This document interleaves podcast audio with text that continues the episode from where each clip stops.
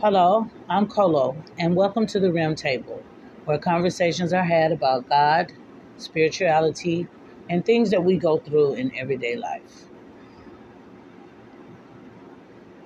I hope everybody is having a great day. Mine is bittersweet. You know, just learned from a friend her mom passed, and it got me feeling a little, you know, a little blue but it happens. You know, my mom is up there, but I won't let my mind go there because I want to enjoy her and not stress over a day that hasn't happened. But my heart goes out to my friend and her family for their loss, which is what the conversation is going to be about today but I don't want to make it a sad tale of loss. I want to make it a joyous one by comparing what you gain when you lose certain things. You know,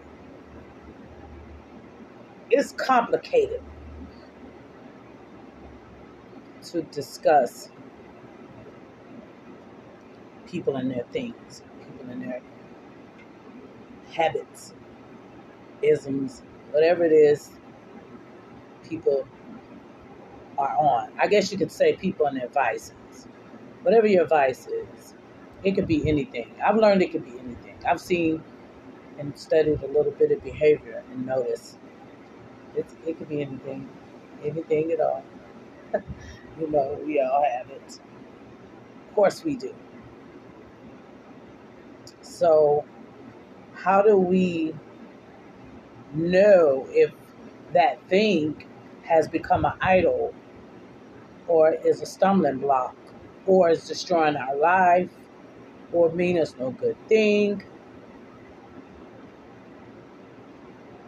I remember Pastor Paul said somewhere in the Word of God that he could do all things, but all things wasn't beneficial. I want I wonder just how deep is that statement in my own life. Yeah, sure. I have the liberty, freedom to overindulge in anything that I do. Too much wine, too many trees, whatever. Too much whatever. Food, sweets, TV watching,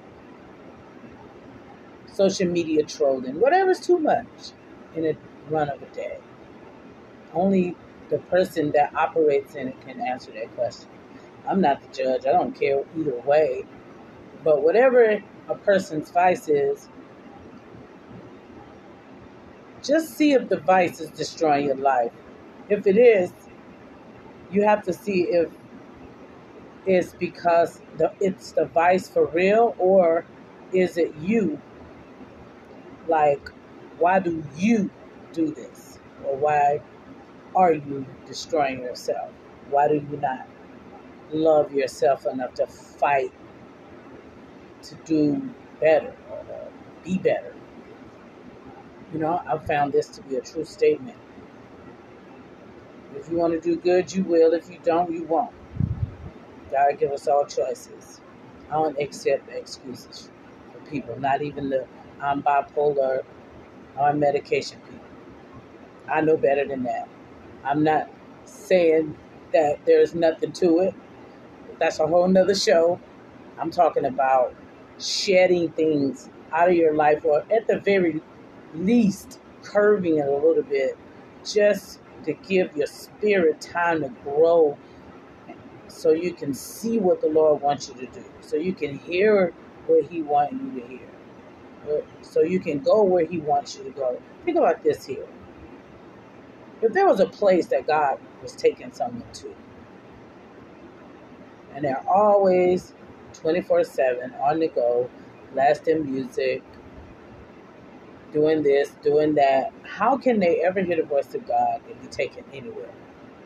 Think about some of the things people are heavily involved in. When do you have time to concentrate on God and be centered in Him?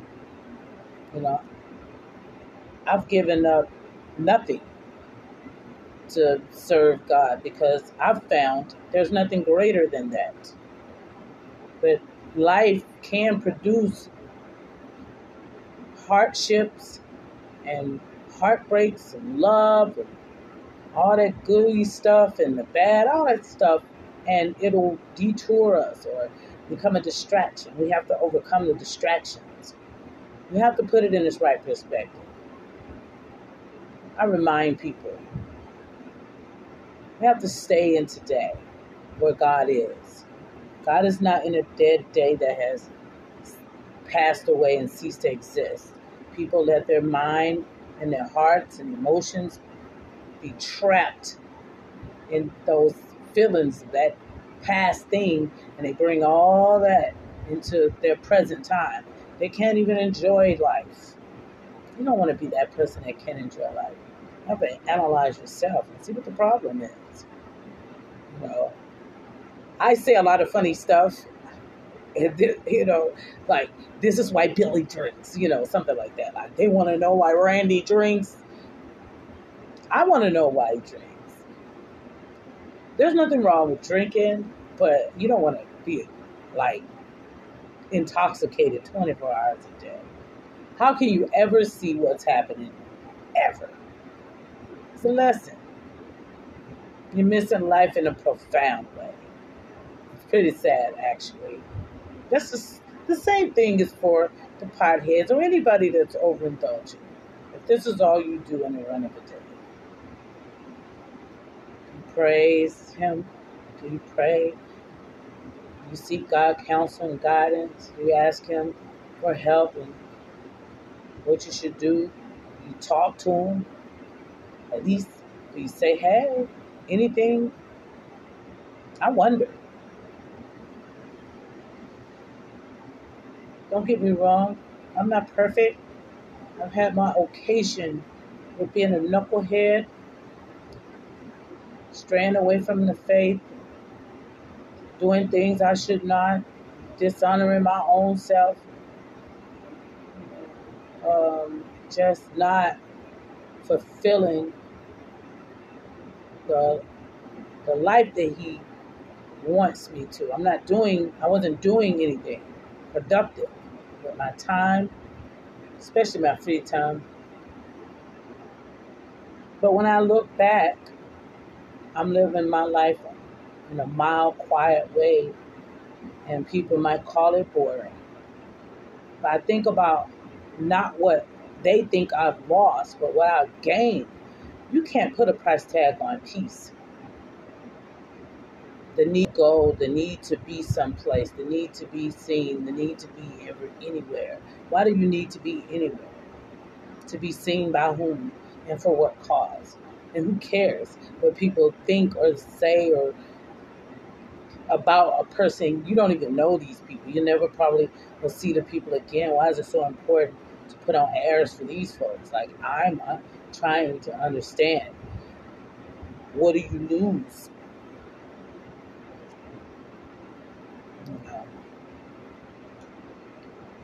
I'm chill.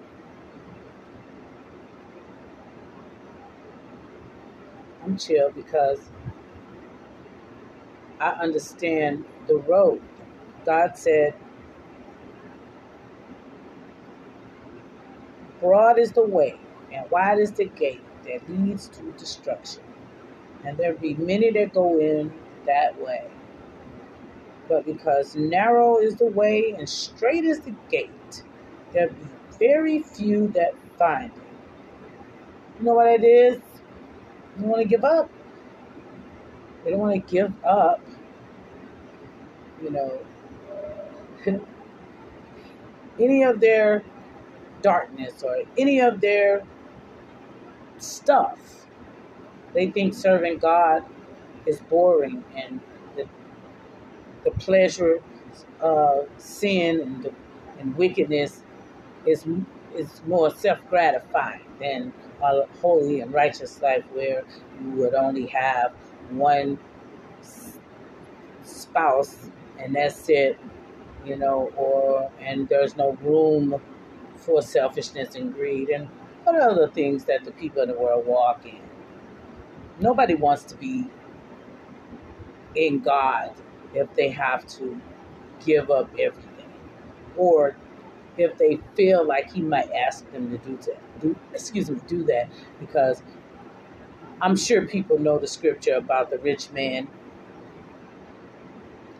and what God said concerning rich, the rich. So, you know, it's just people being people that follow after our enemy Satan. And the goal that he has is to keep us in disarray and not be walking the path that God placed us on so these distractions come. Everybody wants to be somewhere doing something all the time. Sometimes I'll go kick back at the beach.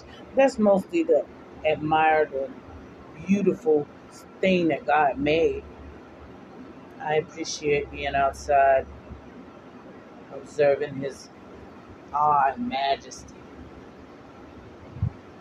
I don't even like to think about some of the things that I've done in the eyesight of God. It sound it just sounds so bad if you say it out loud. So it's better to just thank God that He forgiven all the sins and trespasses and remember them no more, and that's it. Otherwise, I'm telling you, people would be mad, like mad. Not mad like an angry, but mad like an ah. I'm going crazy because I know hell gonna be my home. But anyways, I know I shouldn't be laughing because hell is no joke. You don't want to go there. That's another show too. I just want people to really analyze your life and see what's important. I thought the pandemic would show people what's important. The lockdown, you know, a lot of people I I heard said it gave them a chance to spend quality time with their family. And some of these people feel like, you know what, I'm missing out on the best thing that ever happened to me. You know, you got your family, watching your kids grow up. Nothing's that important. Not, you know, it shouldn't be. And I, I'm hoping that's the lesson people learned from this. That these things and these and that always need to go and do this, that, or the other is really not that important.